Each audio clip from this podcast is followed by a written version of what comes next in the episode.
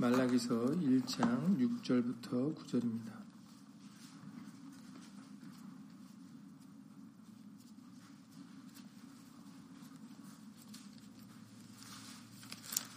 구약의 맨 마지막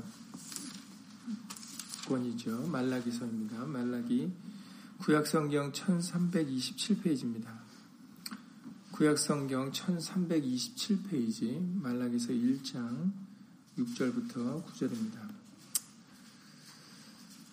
이번 주부터 주일부터 시간이 허락되는 대로 말라기서에 대한 말씀을 어, 우리가 예수 이름으로 살펴서 보도록 하겠습니다. 말라기서 1장 6절부터 9절입니다. 1327페이지입니다.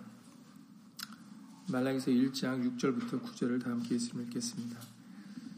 내 이름을 멸시하는 제사장들아 나 만군의 여호와가 너희에게 이르기를 아들은 그 아비를 종은 그 주인을 공경하나니 내가 아비일진데 나를 공경함이 어디 있느냐 내가 주인일진데 나를 두려워함이 어디 있느냐 하나 너희는 이르기를 우리가 어떻게 주의 이름을 멸시하나이까 하는도다. 너희가 더러운 떡을 나의 단에 드리고도 말하기를 우리가 어떻게 주를 더럽게 하였나이까 하는도다. 이는 너희가 주의 상은 경멸이 여길 것이라 말함을 이남이니라. 만군의 여호와가 이르노라 너희가 눈먼 희생으로 드리는 것이 어찌 악하지 아니하며 저는 것 병든 것으로 드리는 것이 어찌 악하지 아니하냐 이제 그것을 너희 총독에게 드려보라 그가 너를 기뻐하겠느냐 너를 간합하겠느냐 만군의 여호와가 이르노라 너희는 나 하나님께 은혜를 구하기를 우리를 국률이 여기서서 하여 보라. 너희가 이같이 행하였으니 내가 너희 중 하나인들 받겠느냐. 아멘. 말씀이 앞서서 잠시 먼저 예수 이름으로 기도드리시겠습니다.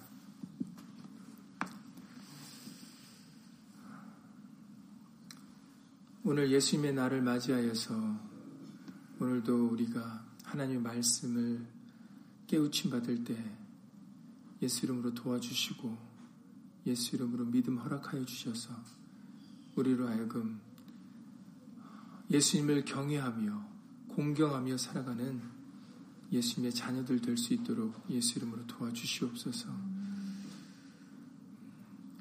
예수님이 우리 아비일진데 우리가 공경하며 살지 못하면 어찌 그것을 참된 아들이라고 할 수 있겠습니까? 예수님, 우리에게 겸손한 마음을 허락하여 주셔서 우리로 하여금 우리의 생각과 우리의 지혜를 어, 예수 이름으로 버리게 하여 주시옵시고 겸손히 예수님을 공경함으로 그 말씀을 청종하며 살아가는 우리가 되어줄 수 있도록 예수 이름으로 인도하여 주시옵소서. 함께한 우리들뿐만 아니라 함께하지 못한 믿음의 식구들과 그리고 인터넷을 통해서 또 간절한 심령으로 예수의 말씀을 삼하는 모든 심령들 위에도 동일한 예수님의 말씀의 깨달음과 은혜로서 예수 이름으로 함께하여 주시옵소서 주 예수 그리스도 이름으로 감사하며 기도드려 싸움나이다. 아멘. 며칠 전에 어, 교회 예배당 웹사이트에서 음, 말씀 나눈 후에 공경 경외에 대한 말씀을 올렸었습니다. 어, 그 말씀을 읽어보신 분들은 아시겠지만 어, 공경한다, 경외한다라는 것은 어, 하나님을 공손히 받들어 모시는 것 그리고 어, 경외라는 뜻은 하나님을 공경하면서 두려워할 줄 아는 것이다라는 것을 어, 문자적인 뜻을 통해서도 우리에게 다시 한번 말씀해 주셨습니다. 그렇습니다.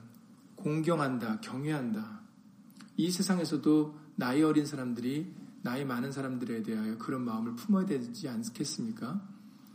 만약에 나이 어린 사람들이 경험도 없는 사람들이 경험 있는 사람들의 말을 듣지 않고 마치 자기가 다 아는 것이냐, 자기가 다 할 수 있는 것이냐, 그리고 자기가 다 어, 이룰 수 있는 것처럼 그렇게 행동을 한다면은 그러면 인생을 살아온 인생 속에서 삶, 삶 속에서 여러 가지 경험과 여러 가지 그런 어, 어려운 점도 헤쳐나온 나이 많은 사람들이 봤을 때는 참 저 사람이 저 젊은이가 저 어린 사람이 어, 너무 아, 무것도 모르는구나 너무 경험이 없구나 그냥 지금 당장의 힘을 믿고 지금 당장의 어떤 어, 패기와 어떤 의욕은 충분한지 모르겠지만 그러나 저렇게 하면 안 될 텐데라는 그런 이미 경험을 많이 한 사람들은 어, 세상을 보는 눈이 있기 때문에 어, 젊은이들의 의욕과 어떤 패기가 충만한 것만 가지고는 부족하다는 것을 느낍니다.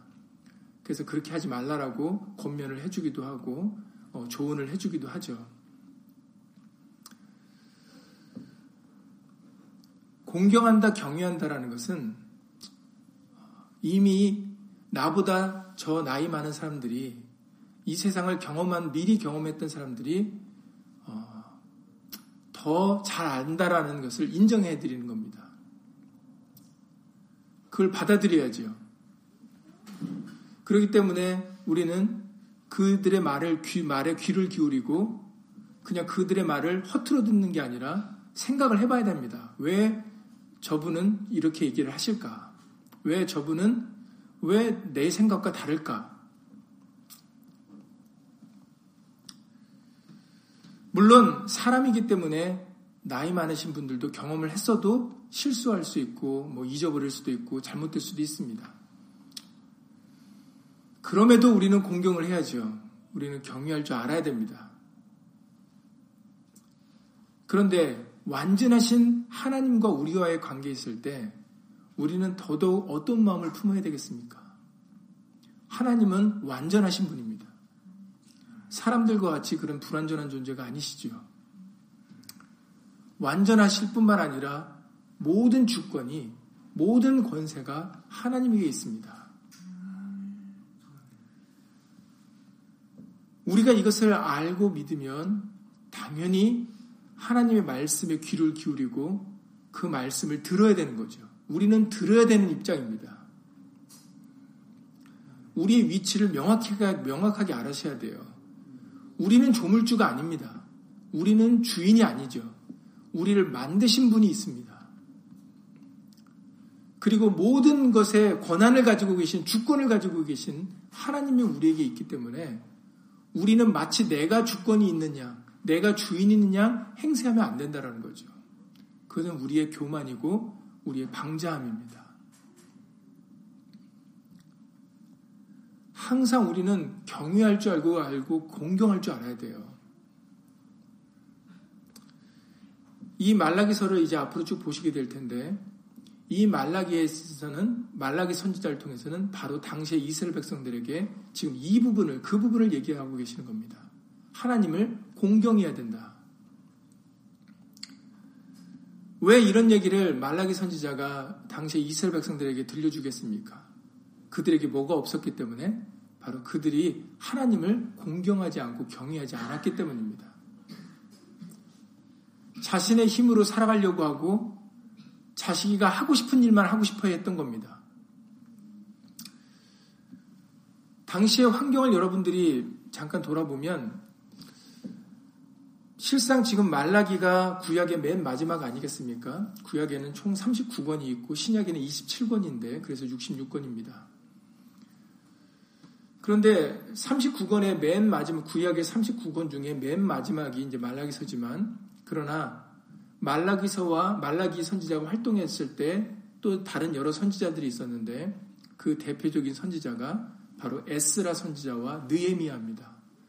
근데 성경에는 구약에는 에스라와 느에미아가 중간쯤 있지 않습니까?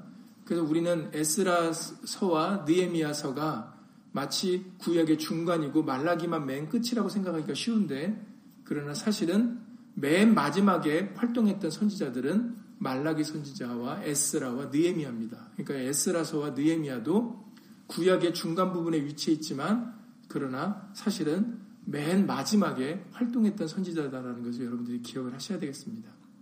그래서 읽어보시면 에스라와 느에미아 말라기서가 동일한 거의 같은 부분의 문제점을 제기하고 그리고 하나님의 말씀을 그에 대한 어, 말씀을 비슷한 말씀을 전하고 있음을 우리는 에스라와 느에미아와 말라기 선지자의 글을 통해서 우리가 확인해 볼 수 있겠습니다. 그래서 말라기서를 보면서 어, 가끔씩 에스라의 글과 느에미아의 글을 같이 비교해서 보게 될 것입니다.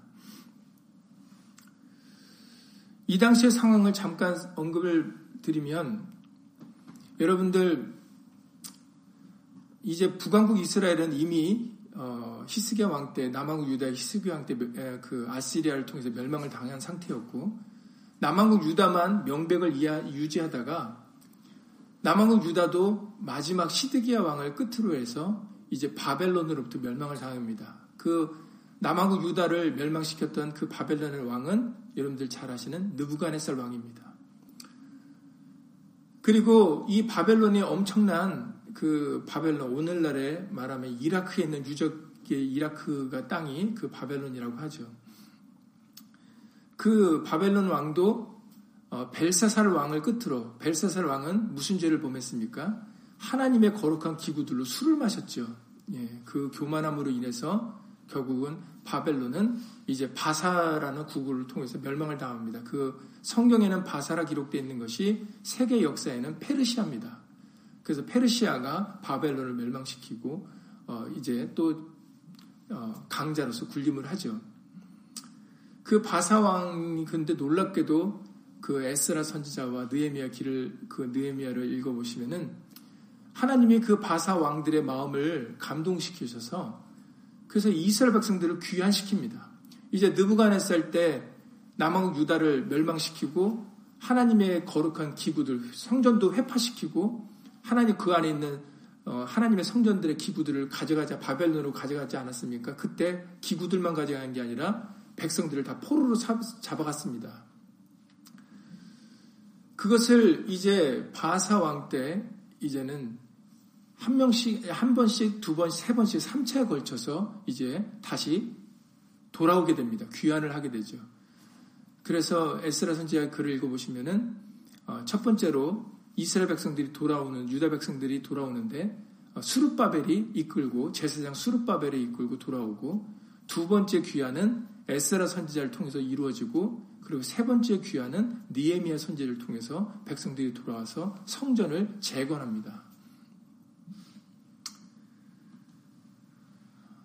그러니까는 새 성전이 다시 재건되어지고 이스라엘 백성들이 다시 자기 고향으로 돌아와서 살게 되면서 바로 말라기 선지자를 끝으로 해서 이제는 구약을 마무리하게 되는 그런 음, 역사적인 배경을 갖고 있습니다. 이제 그들이 바벨론으로부터 포로된, 포로되었다가 이제 하나님이 말씀하신 약속대로 70년을 거기서 머물다가 그 다음에 이제 돌아오게 되죠. 돌아오게 되면서 이제 성전도 재건하게 되고 살아가 이제 이스라엘 백성들이 살아가게 되는데 그런데 에스라와 니에미아와 말라기 선지자가 그들이 다시 돌아와서 살면서 그들의 잘못된 부분에 대해서 이제 지적을 하게 됩니다. 오늘 이 말라기서의 처음에 그 지적들은 바로 제사장들이 그 대상입니다. 먼저 제작의 이, 이들의 잘못에 대하여 그 지적을 하기 전에 2절부터 보시면은 2절부터 5절까지의 말씀은 먼저 백성들에게 하나님께서는 너희를 사랑하신다라는 것을 먼저 밝히십니다. 그러니까는 어, 앞으로의 책망과 훈계는 우리를 어떤 징계가 목적이 아니라 아니면 심판이 목적이 아니라 하나님께서 사랑해서 우리에게 돌이키라고 들려주시는 것임을 먼저 앞서 언급을 하고 계시는 겁니다. 그래서 먼저 잠깐 2절 이하 말씀을 보시면은 여호와께서 가라사대 이거는 하나님의 말씀이라는 거죠. 자기 얘기가 아니라는 겁니다. 여호와께서 가라사대 내가 너희를 사랑하였노라 라고 제일 먼저 밝히십니다. 1장 1절에는 여호와께서 말라기로 이스라엘에게 말씀하신 경고라 하면서 말라기 말라기라는 이름의 뜻은 어, 나의 사자, 하나님의 사자라는 뜻입니다. 그러니까 하나님의 마지막 사자를 통해서 이스라엘에게 말씀하신 경고라, 경고를 하시는 것이죠. 주의를 주시는 겁니다. 그러나 그 주의를 주기 앞서서 하나님은 먼저 밝히신 부분이 내가 너희를 사랑하였다라는 말씀입니다. 그러면서 놀랍게 누구랑 비교를 하냐면 에서와 야곱에 대한 비교를 하십니다. 그래서 에서는 하나님이 미워하셨고 야곱은 사랑하셨다라고 말씀을 하시죠. 그리고 사절에 보면 에돔이라고 나오는데 이 사람은 또 다른 사람이 아니라 에서의 다른 이름이 에돔입니다. 창세기 36장 1절에 기록되어 있습니다. 에서 곧 에돔. 그러니까 에돔은 에서의 에서와 같은 이름입니다. 그러니까 다른 인물이라고 생각하시면 안 돼요. 에서, 에돔. 여기서는 이제 에돔은 사실 지역을 말하고 있는 것인데 그러나 에서와 에돔은 여러분들 에서의 다른 이름이 에돔이라는 것을 여러분은 기억을 하셔야 됩니다. 그래서 하나님은 에서는 미워하셨고 야곱은 사랑하셨다라는 이런 말씀을 들려주시죠. 그러니까 당시 그 후대 사람 이스라엘 민족에게 자신들의 어떻게 보면은 제일 조상이 조상인 지금 에스와 야곱의 관계에 대해서 말씀을 하시는 겁니다. 하나님께서는 뭘 말씀하시고자 이 얘기를 꺼내셨겠습니까? 사랑하고 미워하는 그 주권이 누구에게 있는 것을 밝히고 계시는 겁니다. 내가 하나님은 주인이시기 때문에 조물주기 때문에 누구를 사랑할지 누구를 미워할지를 정할 수 있다라는 거죠. 여러분들도 마찬가지 아닙니까? 여러분들이 누구를 사랑하고 누구를 미워하는 것이 누가 시켰어야 되는 게 아닙니다. 그냥 여러분들이 저 사람이 마음에 들어. 나 저 사람 너무 사랑해야 하니까 사랑하게 되는 거지. 저 사람 너 사랑해야 돼, 사랑해야 돼 한다고 사랑할 수 있는 게 아니거든요. 사랑은 사랑하고 미워하는 것은 여러분들 본인의 결정입니다. 마찬가지죠. 하나님께서도 마찬가지입니다. 누구를 사랑하고 누구를 미워할지는 바로 하나님의 권한이다라는 거죠. 그거를 지금 밝히고 있는 겁니다. 근데 하나님의 권한이신데 놀랍게도 하나님은 우리를 사랑하시기로 사랑하신다고 결정하셨다라는 거죠. 그게 중요한 부분입니다. 왜 저 사람을 미워합니까? 왜 이 사람을 사랑합니까? 이것은 뭐 질문이 될 수가 없죠. 왜냐하면 그 마음이 드는 걸 어떻게 합니까? 중요한 것은 하나님은 누구를 사랑하고 누구를 미워할 수 있는데 그런데 우리를 사랑하신다라는 거죠.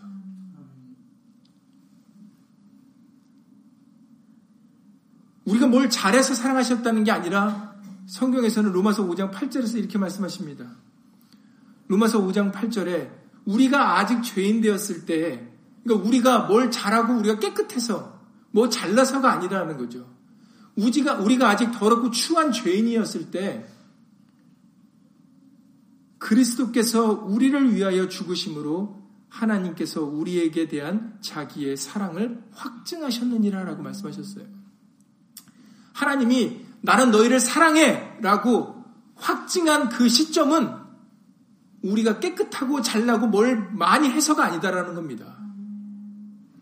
하나님이 우리를 사랑하시기로 확증하셨을 때 우리의 모습은 우리는 아직도 죄인된 모습이었을 때라는 거예요. 죄인이었을 때라는 겁니다. 그러니까 이것은 뭘 우리에게 알려주십니까? 바로 하나님께서 우리를 사랑하시는 것은 그냥 하나님께서 정하신 것이지 우리로 인해서 결정된 게 아니다라는 겁니다. 그러니 우리는 어느 누구도 교만할 수 없다라는 거예요. 어느 누구도 우리는 나 때문에 내가 뭘 해서 이렇게 했다라고 생각할 수 없다라는 겁니다. 요한 1서 4장 10절에서도 밝히십니다. 요한 1서 4장 10절에 사랑은 여기 있으니 요한 1서에는 이렇게 꼭 집어서 얘기한 부분들이 많이 있습니다. 사랑은 여기 있으니 우리가 하나님을 사랑한 것이 아니요 오직 하나님이 오직이라고 부르셨으니 오직이라고 말씀하셨으니까 다른 건 없는 거죠. 딱 하나인 겁니다. 오직 하나님이 우리를 사랑하사 우리 죄를 위하여 화목제로 그 아들을 보내셨음이니라 라고 말씀하셨어요. 우리가 하나님을 먼저 사랑한 게 아니다라는 겁니다. 하나님이 우리를 사랑하셔서 우리를 위하여 우리를 구원하시려고 바로 그 아들을 보내셨다. 하나님이 친히 이 땅에 종의 형태를 가지고 오셨음을 우리에게 밝히고 계시는 겁니다. 그래서 여러분들 잘 아시는 교회 안 다니는 사람들도 한 번 이상은 들어본 그 유명한 말씀, 요한복음 3장 16절이죠. 요한복음 3장 16절에 하나님이 세상을 이처럼 사랑하사 독생자를 주셨으니 이는 저를 믿는 자마다 멸망치 않고 영생을 얻게 하려 하심이니라. 아멘. 하나님이 세상을 이처럼 사랑하사 우리가 아직 죄인이었는데도 우리가 뭘 해드린 것도 하나도 없는데도 하나님은 우리를 사랑하셔서 그래서 독생자를 주심으로 저를 믿 이제는 예수님을 믿는 자마다 멸망치 않고 영생을 얻게 하려 하셨다라고 말씀하고 계세요. 그러니 이제 우리는 예수님을 믿어야 되는 겁니다. 하나님의 말씀을 믿어야 되는 거죠. 왜냐하면 우리를 사랑하셔서 보내주신 분이 예수님입니다. 그런데 우리가 예수님을 믿지 않고 그 말씀을 듣지 않으면 우리가 어떻게 구원을 얻겠습니까? 그러니 먼저 말라기 선지자를 통하여 마지막 경 구약의 마지막 경고를 들려주실 때 그들에게 먼저 밝히신 것은 경고의 말씀을 하시기 전에 먼저 밝히신 것은 내가 너희를 사랑했다라는 것입니다. 그러니까 이 마음으로 들으셔야 돼요. 항상 말씀은 머리가 아니라 마음으로 느끼셔야 됩니다.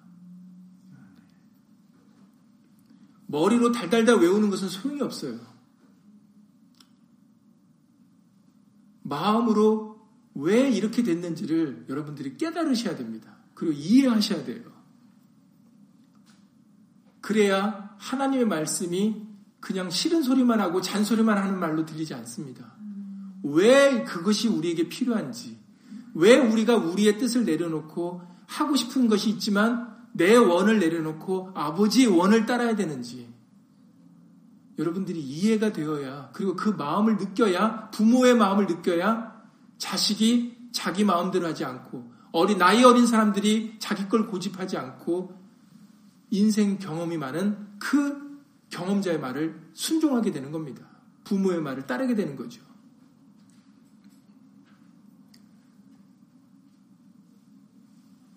그래서 여러분들도 여러분들이 명심하셔야 될 것이 하나님은 우리를 사랑하고 계신다라는 거. 이미 예수님을 보내심으로 그것을 확증하셨다라는 거. 여러분들이 기억을 하셔야 됩니다. 우리들 그러지 않습니까? 사랑하는 연인들끼리도 자주 묻는 질문이 나 사랑해? 나 사랑해? 사랑하는 거 맞아? 특히 아무래도 남자들 무뚝뚝한 남자들보다 여자분들이 더 많이 그런 질문들을 합니다. 꼭 그 사람이 나를 사랑한 게 의심스러워서가 아니라 듣고 싶은 거죠. 확, 확, 확인해보고 싶은 겁니다. 여러분, 하나님이 우리를 사랑하시는지를 확인시켜 주신 것이 바로 예수 그리스도세요. 바로 예수님이 하나님의 사랑의 확증입니다. 그러니까 여러분들이 하나님에 대해서 날 사랑하시느냐고 더 이상 묻지 않으셔도 돼요. 하나님의 본체신 그분이 우리를 구원하려고 종의 형체를 가지고 낮고 낮은 종의 형체를 가지고 사람의 모양으로 오셔서 십자가에서 우리를, 우리의 죄를 위하여 죽으셨습니다. 그러니 더 이상 다른 것을 요구하고 물으실 이유가 없어요. 아쉽게도 그 구약에서는 많은 부분에 하나님의 백성들이 하나님에 대하여 이런 얘기를 합니다. 우리가 얼마 전에도 자주 찾아본 말씀인데 이사야 40장 27절에 야곱과 이스라엘이 하나님의 백성들이 하나님에 대해 이렇게 얘기를 한답니다. 내 사정은 내 이렇게 힘들고 어려운 사정은 하나님께 숨겨졌다. 내가 지금 이렇게 원통한 일을 당하는데 이렇게 억울한 일을 당하는데 하나님은 그걸 돌보지 않으신다. 수리하지 않으신다. 이렇게 하나님께 얘기를 한대요. 우리들도 그런 마음 아닙니까? 우리들도 잘 될 때는 문제가 없죠. 그러나 내가 원치 않는 억울한 일을 당하거나 아니면 내가 힘들고 어려운 상황에 빠지게 되면 우리는 누구나 다 이런 생각합니다. 하나님이 계시는 게 맞나? 그리고 지금 나를 지금 보고 계시는 게 맞나? 이런 생각들을 하게 되죠. 이게 안타까운 생각이다라는 겁니다. 근데 이게 우리만 그런 게 아니라 하나님께로부터 택함받은 히브리인들, 유대인들도 그렇게 생각을 했다라는 거예요. 성경의 기록에.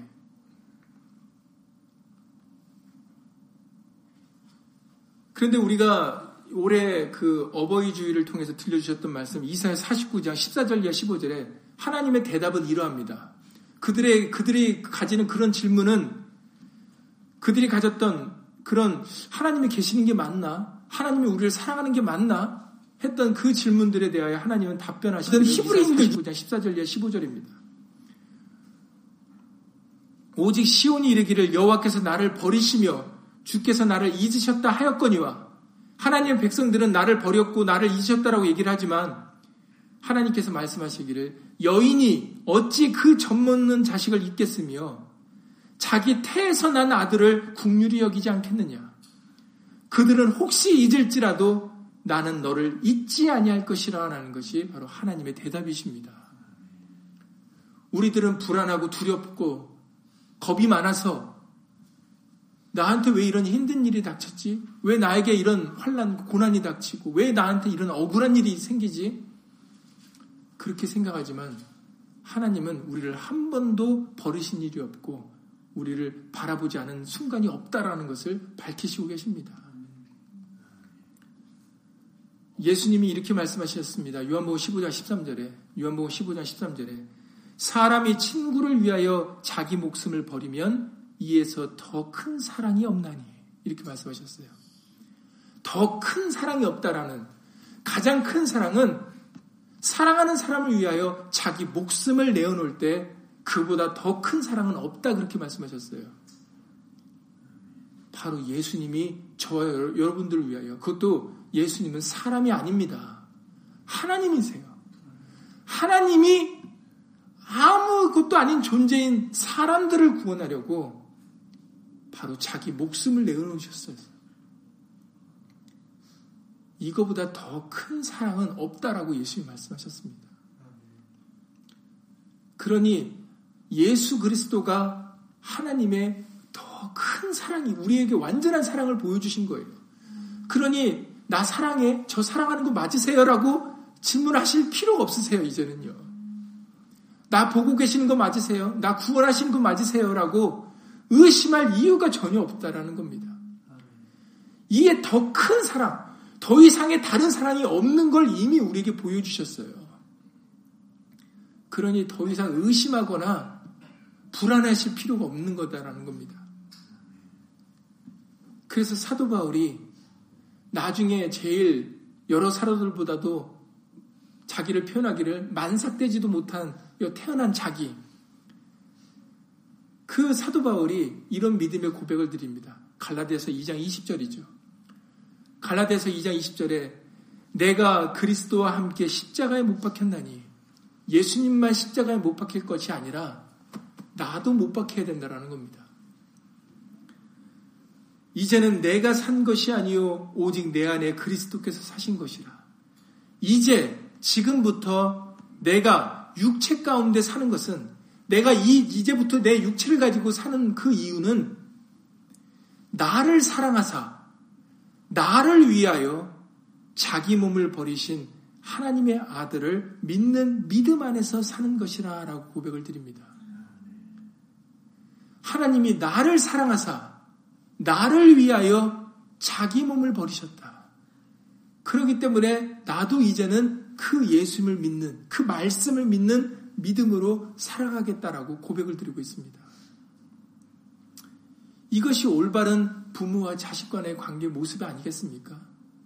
우리를 위하여 희생하시는 정말 부모님 정상적인 가정 속에서 부모님이 자식에게 보여주시는 모습은 자기를 희생하는 모습입니다.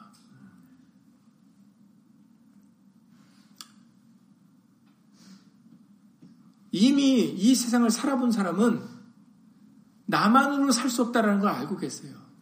누구를 위해서 희생해야 할 수 있는 순간이 있다라는 것을 여러분들 다 알고 계십니다. 특히 사랑을 해보신 분이라면 더 잘 알죠. 왜냐하면 사랑은 누구를 사랑하는 사랑은 내가 희생하지 않으면 사랑할 수 없거든요. 여러분들이 진정으로 어떤 사람을 사랑하잖아요. 그러면 그 사람을 위해서 참고 견딥니다. 그래서 성경에는 진리의 말씀은 사랑에는 수고가 따른다고 했죠. 내가 저 사람을 사랑하니까 내가 수고를 해야 되는 겁니다.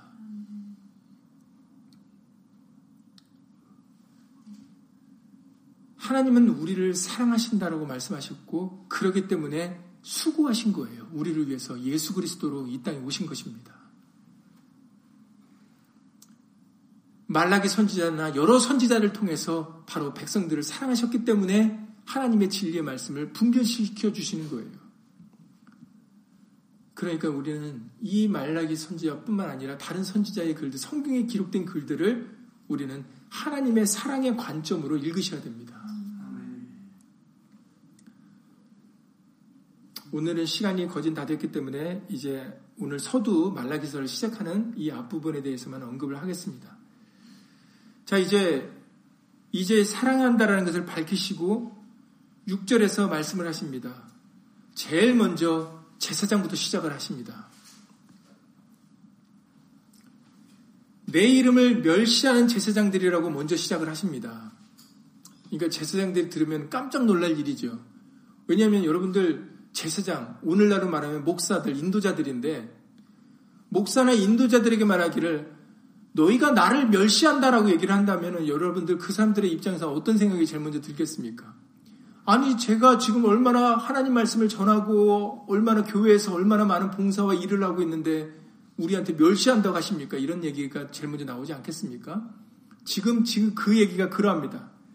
내 이름을 멸시하는 제사장들아 했더니, 그 6절이 끝나는 그 하반절에 보시면은, 너희는 이르기를 우리가 어떻게 주 이름을 멸시했나이까? 라고 질문한다고 하는 거죠. 자, 보세요. 하나님의 말씀은 너희는 내 이름을 멸시했다라고 그러는데 본인들은 멸시한 줄을 모르는 겁니다. 이 부분이 중요하죠. 모르니까 지금 계속 잘못 가고 있는 겁니다. 오늘날 인도자들도 마찬가지예요. 오늘날 목사들도 마찬가지입니다. 모르니까 평상시에 하던 대로 그대로 하는 겁니다. 백성 여러분들도 분별을 하셔야 돼요. 그냥 인도자의 말이니까 목사의 말이니까 듣는 게 들으면 안 되는 겁니다. 그들의 말이 말씀인지 하나님의 뜻을 옳게 분별하고 있는지 우리는 요한일서 4장 1절 말씀대로 영을 시험해야 돼요. 영을 다 믿을 것이 아니라 하나님의 말씀인지 아닌지 그리고 하나님의 말씀이라면 그 뜻을 옳게 분별하고 있는지 아닌지를 여러분들도 분별하면서 들어야 됩니다. 그냥 들을 게 아니라 그냥 기쁘고 즐거운 얘기 해준다고 내 마음을 시원스럽게 해주고 나를 감동시킨다고 그냥 푹 빠질 게 아니라는 거예요. 보세요. 하나님의 택함을 받은 히브리인들, 하나님께서는 이들을 원가지라고 그러셨어요. 우리는 이방인들은 원가지가 아니다라고 그러셨습니다. 하물며 원가지로 택함을 받은 이방인, 이방인이 아닌 유대인들조차도, 히브리인들조차에서도 그들의 제사장이면 얼마나 뛰어나겠습니까? 얼마나 하나님의 율법의 말씀을 잘 알겠어요. 그런데도 하나님의 말씀을 잘 안다는 하나님을 하나님의 성막에서 직접 섬긴다는 그 제사장들조차도 지금 하나님을 멸시하면서도 본인들이 그것을 깨닫지 못하고 있다라는 겁니다. 모르니까 당당하게 하고 있는 겁니다. 우리는 이 부분에서 굉장히 심각하게 생각을 해보셔야 됩니다. 그러니 여러분들 제사장의 말이라고 다 들을 게 아니라 그것이 성경에 기록된 말씀인지 그리고 기록된 말씀이면 그 말씀을 옳게 분별하고 있는지를 여러분들도 확인하셔야 돼요. 내 이름을 멸시하는 제사장들아. 그래서 왜 이런 말씀을 하신가 했더니 나 만군의 여호와가 너에게 이르기를 이것은 말라기서의 개인의 사람의 말이 아니다라는 겁니다. 하나님께서 친히 말씀하시기를 아들은 그 아비를 종은 그 주인을 공경하나니 내가 아비일진데 나를 공경함이 어디 있느냐? 내가 주인일진데 나를 두려움이 어디 있느냐라고 지금 제사장들에게 먼저 말씀을 시작을 하십니다. 아, 지금 하나님께서 제사장들에게 지적하시고 싶은 내용은 무슨 내용입니까? 바로 공경함, 경외함이 없다라는 겁니다. 그러니 여러분들 하나님을 경외하는 것이 얼마나 중요한지를 우리가 말씀으로 깨달음을 받으셔야 돼요. 지금 제사장부터 혼나는 내용이 바로 하나님을 경외하지 않았다라는 거예요. 경외하지 않았다는 것은 높이지 그 말을 존중하지 않았고 두려워하지 않았다라는 겁니다. 다시 말해서 자기 마음대로 행했다라는 거예요. 자기 생각대로 행했다라는 겁니다. 제사장들이. 사실은 하나님의 사람이라면 자기 생각이 있어야 되겠습니까? 없어야 되겠습니까? 여러분들에게 질문합니다. 하나님의 말씀을 전하는 사람들이 자기 생각이 들어가야 됩니까? 아니면 이 세상의 것들이 첨부돼야 됩니까? 하나님의 말씀만 해야 됩니까? 사실은 분별하는 게 어렵지 않아요. 뭐 아까 조금 전에 말씀드릴 때 여러분들이 성도들이 목사나 인도자들이 제대로 하는지를 분별해야 됩니다 했을 때 드는 생각이 아니 우리가 뭘 한다고 분별을 해? 이런 생각이 들지 않겠습니까? 그러나 여러분 여러분들이 하나님의 말씀의 기준을 두시면은 분별하기가 어렵지 않습니다. 지금 말씀드리지 않습니까? 하나님의 말씀을 받아서 전하는 제사장이 하나님의 말씀만 해야 되겠습니까? 자기의 생각과 경험과 세상의 학문이 들어가야 되겠습니까? 했을 때 여러분들 마음속에 뭐가 들어갑니까? 아, 당연히 하나님의 제사장이면 하나님의 말씀을 따라야지. 그렇습니다. 그게 진리예요. 그게 단순한 아주 심플한 그냥 그게 방법입니다. 뭐 고민할 것도 없는 거예요. 그런데 여러분들 인도자들이 재밌는 얘기해주고 세상적인 경험 얘기해주고 돌아가는 얘기해주면 좋아하잖아요. 그래서 문제된 겁니다. 하나님의 제사장이 하나님의 기록된 말씀대로 전해야 되는데 가감하지 말고 덧붙이지 말고 빼지도 말고 전해야 될 하나님의 제사장들이 백성들의 눈치를 보고 백성들에게 인기 얻으려고 그 말씀 그대로 전하지 않는다라는 겁니다. 거기에 자신의 생각이 첨부되고 세상의 경험적이고 이론적인 내용들이 들어간다는 거예요. 그런데도 본인들이 모릅니다. 지금 이 말씀 같이. 왜냐하면 자기들은 하나님의 말씀을 백성들에게 잘 이해시키려고 했다라는 거죠. 그러니까 미혹을 받는 겁니다. 여러분, 항상 자기가 잘못했다는 걸 알면 안 해요. 자기가 진짜 잘못했다 그러면 여러분들 안 합니다. 자기가 잘못한 줄 모르니까 하는 거거든요.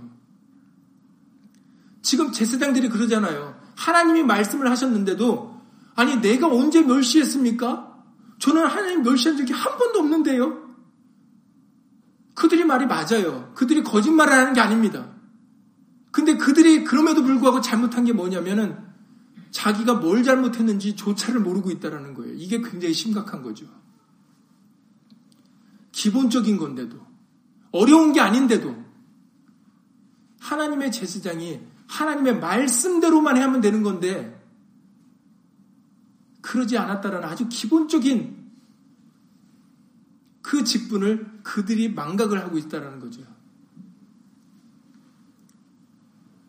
경외하지 않고 공경하지 않고 자기들의 생각대로 했다라는 겁니다.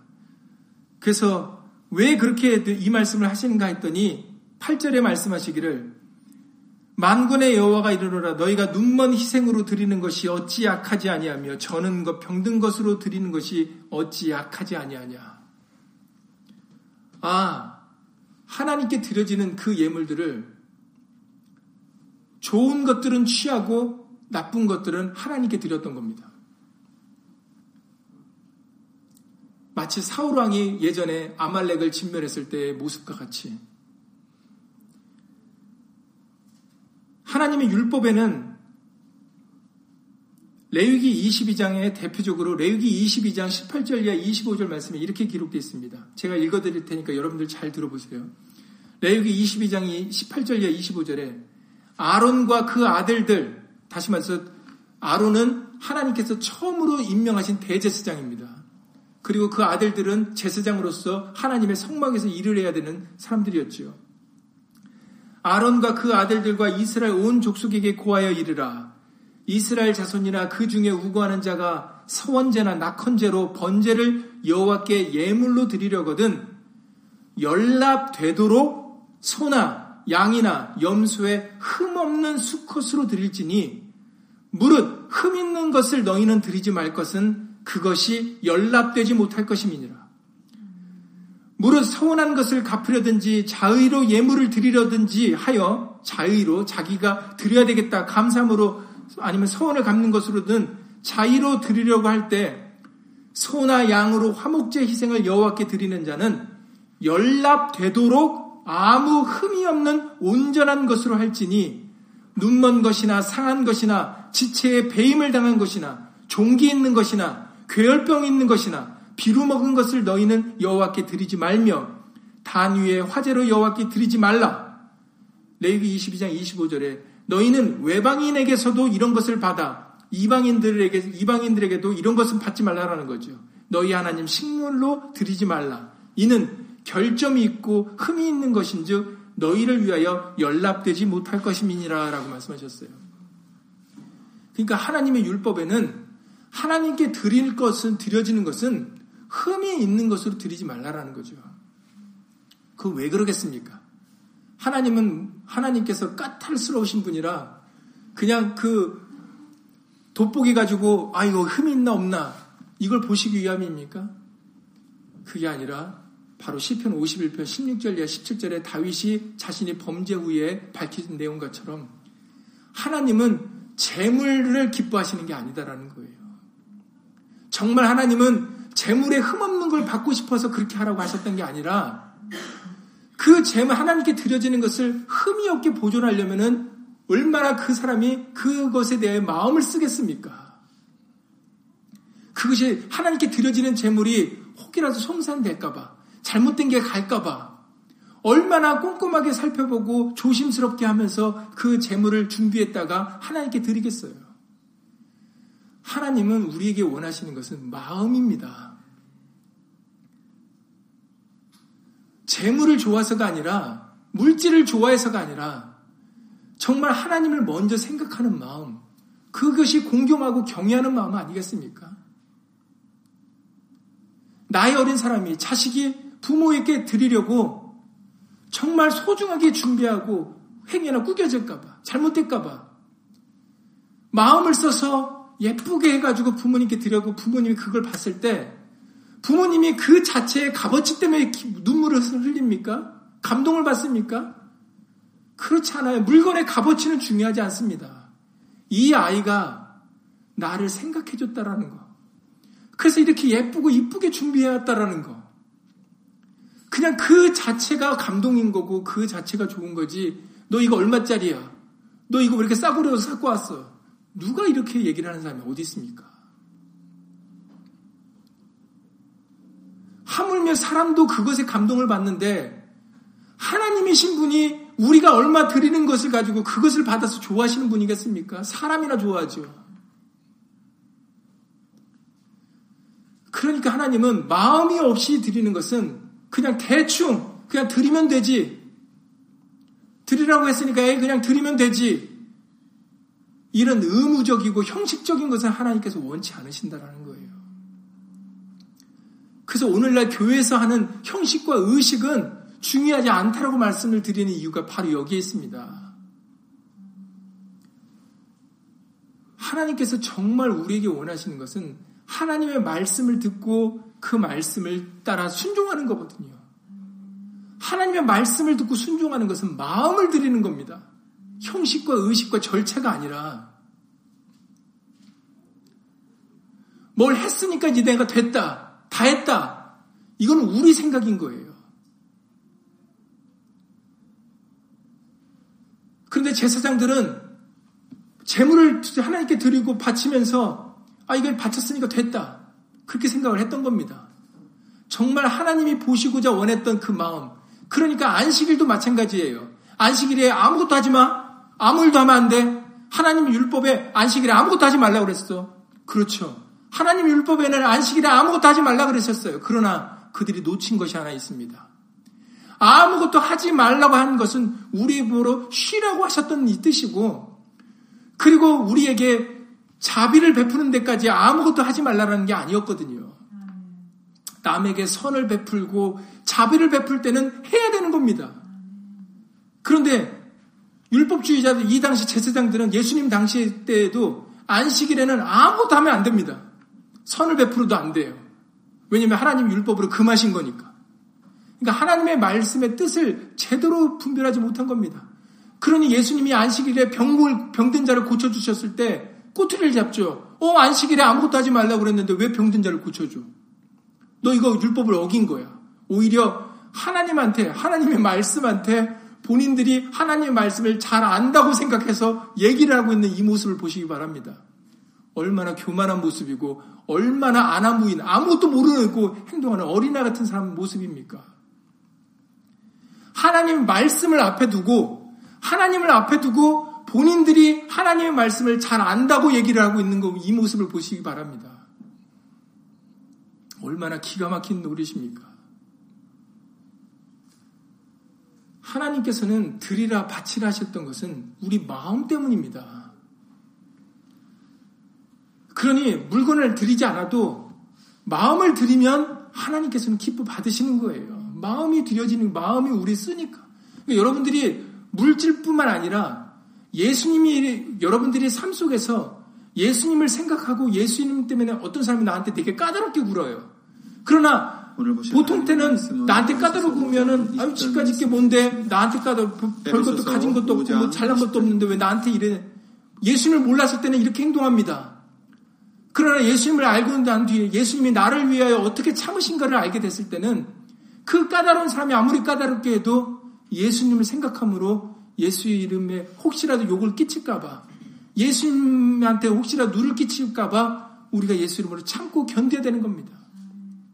바로 그게 하나님 앞에 아름다운 일이다라고 베드로전서 2장에서 말씀을 하고 계신 것이죠.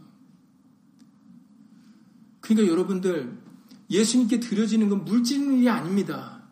여러분들의 삶 속에서 예수님을 생각해 드리는 거예요. 예수님을 위해 드리는 겁니다. 내가 내 자랑을 할수 있죠. 내가 이거 가지고 있고 내가 한 게 많어. 과거에 나 이런 사람이야. 그러나 예수님을 생각해 주는 거예요. 예수님의 은혜로라. 나로 나된 것은 하나님의 은혜로라. 고린도전서 15장 10절 말씀 같이 내가 다른 사도들보다 많이 수고했지만 그러나 내가 아니요 하나님의 은혜로라. 예수님을 생각해 드리는 겁니다. 내가 한 게 아니라 예수님이 하게 해 주셨어. 예수 이름 때문에 하게 해 주신 거야. 예수 이름으로 힘을 주셨어. 이렇게 모든 일에 여러분들이 예수님을 생각해 드리는 겁니다. 그러면 여러분들의 말과 행동이 누가 시키지 않아도 당연히 달라지게 돼 있어요. 예수님을 생각해 주기 때문에. 내가 혹시라도 이렇게 하면은 예수님한테 누를 끼칠까봐. 예수님 욕되게 드릴까봐. 근데 당시 제사장들부터 백성들에게는 바로 하나님을 경유하는, 하나님을 생각하는 그 마음이 없었던 겁니다. 그래서 말라기서와 다른 에스라와 느헤미야 선제를 통하여 구약의 마지막을 장식 마지막을 하나님을 그들이 경외하지 않는다는 부분에 대하여 지적을 하면서 구약의 마지 마무리를 마무리를 하게 됩니다. 그래 여러분들이 앞으로 말씀을 읽으면서 경외의 중요성, 하나님을 생각해 주는 것, 하나님은 우리를 사랑하셨는데 우리가 하나님을 사랑하기 전에 하나님은 우리를 생각하시고 우리를 사랑해 주셨거든요. 그러면 이제는 그걸 어릴 때는 몰랐다고 치지만 이제 장성해서 그걸 알게 됐을 때는 우리도 부모를 생각해 줄 줄 알아야 된다라는 거죠. 우리도 예수님을 생각하고 예수님을 사랑할 줄 알아야 된다라는 겁니다. 그런데 공교롭게도 제사장부터 백성들까지 그 마음이 없었다라는 겁니다. 그런 여러분들 이 말라기서를 다시 한번 우리가 어, 공부를 하면서 기도를 여러분들이 기도를 드릴 것이 예수님, 예수님을 경외하게 해주세요. 예수님을 사랑하게 해주세요. 예수님을 먼저 생각하게 해주세요. 나도 생각을 하고 세상도 생각을 할 때가 많지만 그러나 내가 아직 죄인 되었을 때 정말 나를 구원하시려고 자기 몸을 버리신 이제는 예수님을 먼저 생각하고 예수님을 먼저 위할 수 있는 그런 마음을 예수님으로 주세요라는 그런 간절한 기도로 이 말씀을 대하시기를 예수님으로 바랍니다. 그래서 우리에게 말해나 이래나 다 주 예수 이름을 하라는 게 바로 그 뜻이거든요. 왜 말을 하려나 이래나 말을 할때 일을 할 때 얼마나 쉽게 합니까 우리들. 그런데 그렇게 우리가 쉽게 하는 모든 거에 다 예수 이름을 하라는 것은 먼저 예수님을 생각하라는 겁니다. 먼저 예수님을 나타내라는 거죠. 그러니까 이 마음을 저와 여러분들이 경외하는 마음을 배워서 정말 말라기서 사장의 끝에는 내 이름을 경외하는 너희에게는 의로운 해가 떠올라서 치료하는 광선이 바라지고 외양간에서 나온 송아지같이 뛰리라는 맨 마지막에는 경외하는 자들에게는 어떤 은혜와 어떤 축복이 있는지를 기록한 말씀들이 있어요. 그러니 그 마지막 말씀을 대할 때 그 말씀들이 바로 저와 여러분들의 말씀이 되실 수 있기를 예수님으로 간절히 기도를 드립니다. 예수님으로 기도드리고 주기도 마치겠습니다. 고맙고 감사하신 예수님. 우리가 하나님을 알지 못하고 예수님을 알지 못했을 때 또 우리를 버리지 아니하시고 우리를 생각하시고 우리를 위해 주시고 우리를 위하여 자기 몸을 버려 주신 것을 주 예수 그리스도 이름으로 감사를 돌려옵나이다. 이제는 우리의 생각하는 것이 우리의 말하고 행동하는 것이 어린아이 같이 되지 않도록 예수 이름으로 도와주시옵소서. 어린아이 때는 몰라서 그랬대지만 이제는 장성하여 세상의 것을 이치를 분별하는 수 있는 이 때에 이제는 어린아이 때를 벗어버릴 수 있도록 예수님으로 도와주시옵소서. 우리를 구원하시고 우리와 함께 영원히 살고 싶어 하시는 이제는 하나님의 마음을 헤아릴 수 있도록 예수님을 도와주셔서 얼마나 우리를 사랑하시고 얼마나 우리를 위하시고 우리와 함께하고 싶어 하시는지 이제는 예수 이름으로 우리의 마음을 예수님께 돌려 드려 드릴 수 있도록 예수님, 예수 이름으로 도와주시옵소서. 이제는 우리도 예수님과 함께 있고 싶어 하고 예수님을 위하고 싶어 하고 예수님을 사랑하고 싶어 하는 마음을 배우게 하셔서 경외하는 마음을 배우게 해 주셔서 진실로 이 세상을 살아가는 동안에 그 경외하는 마음을 배우게 하셔서 우리로 하여금 영원토록 예수님과 기쁨과 즐거움의 삶을 살아갈 수 있는 복된 하나님의 자녀들 다 될 수 있도록 예수 이름으로 도와주시옵소서. 우리가 잘못된 부분이 있다면 말씀으로 깨우쳐 주시옵소서. 깨닫게 하여 주시옵소서. 우리를 그냥 사생자와 같이 내버려 두지 마시옵소서. 말라기 선지자와 여러 선지자를 통하여 깨우쳐 주셨던 것처럼 말씀으로 예수 이름으로 깨우쳐 주셔서 아둔하고 미련한 것들을 예수 이름으로 쫓아내게 하여 주시옵시고 진리의 말씀을 옳게 분별하게 하여 주셔서 이제 우리의 몸을 예수님이 기뻐하시는 산 제사로 드릴 수 있도록 예수님 예수 이름으로 도와주시옵소서. 주 예수 그리스도 이름으로 감사하며 기도드렸사옵나이다. 아멘. 하늘에 계신 우리 아버지요 이름이 거룩히 여김을 받으시오며 나라 임하오시며 뜻이 하늘에서 이룬 것 같이 땅에서도 이루어지이다. 오늘날 우리에게 일용할 양식을 주옵시고 우리가 우리에게 죄 지은 자를 사하여 준 것 같이 우리 죄를 사하여 주옵시고 우리를 시험에 들게 하지 마옵시고 다만 악에서 구하옵소서 나라와 권세와 영광이 아버지께 영원히 쌓옵나이다. 아멘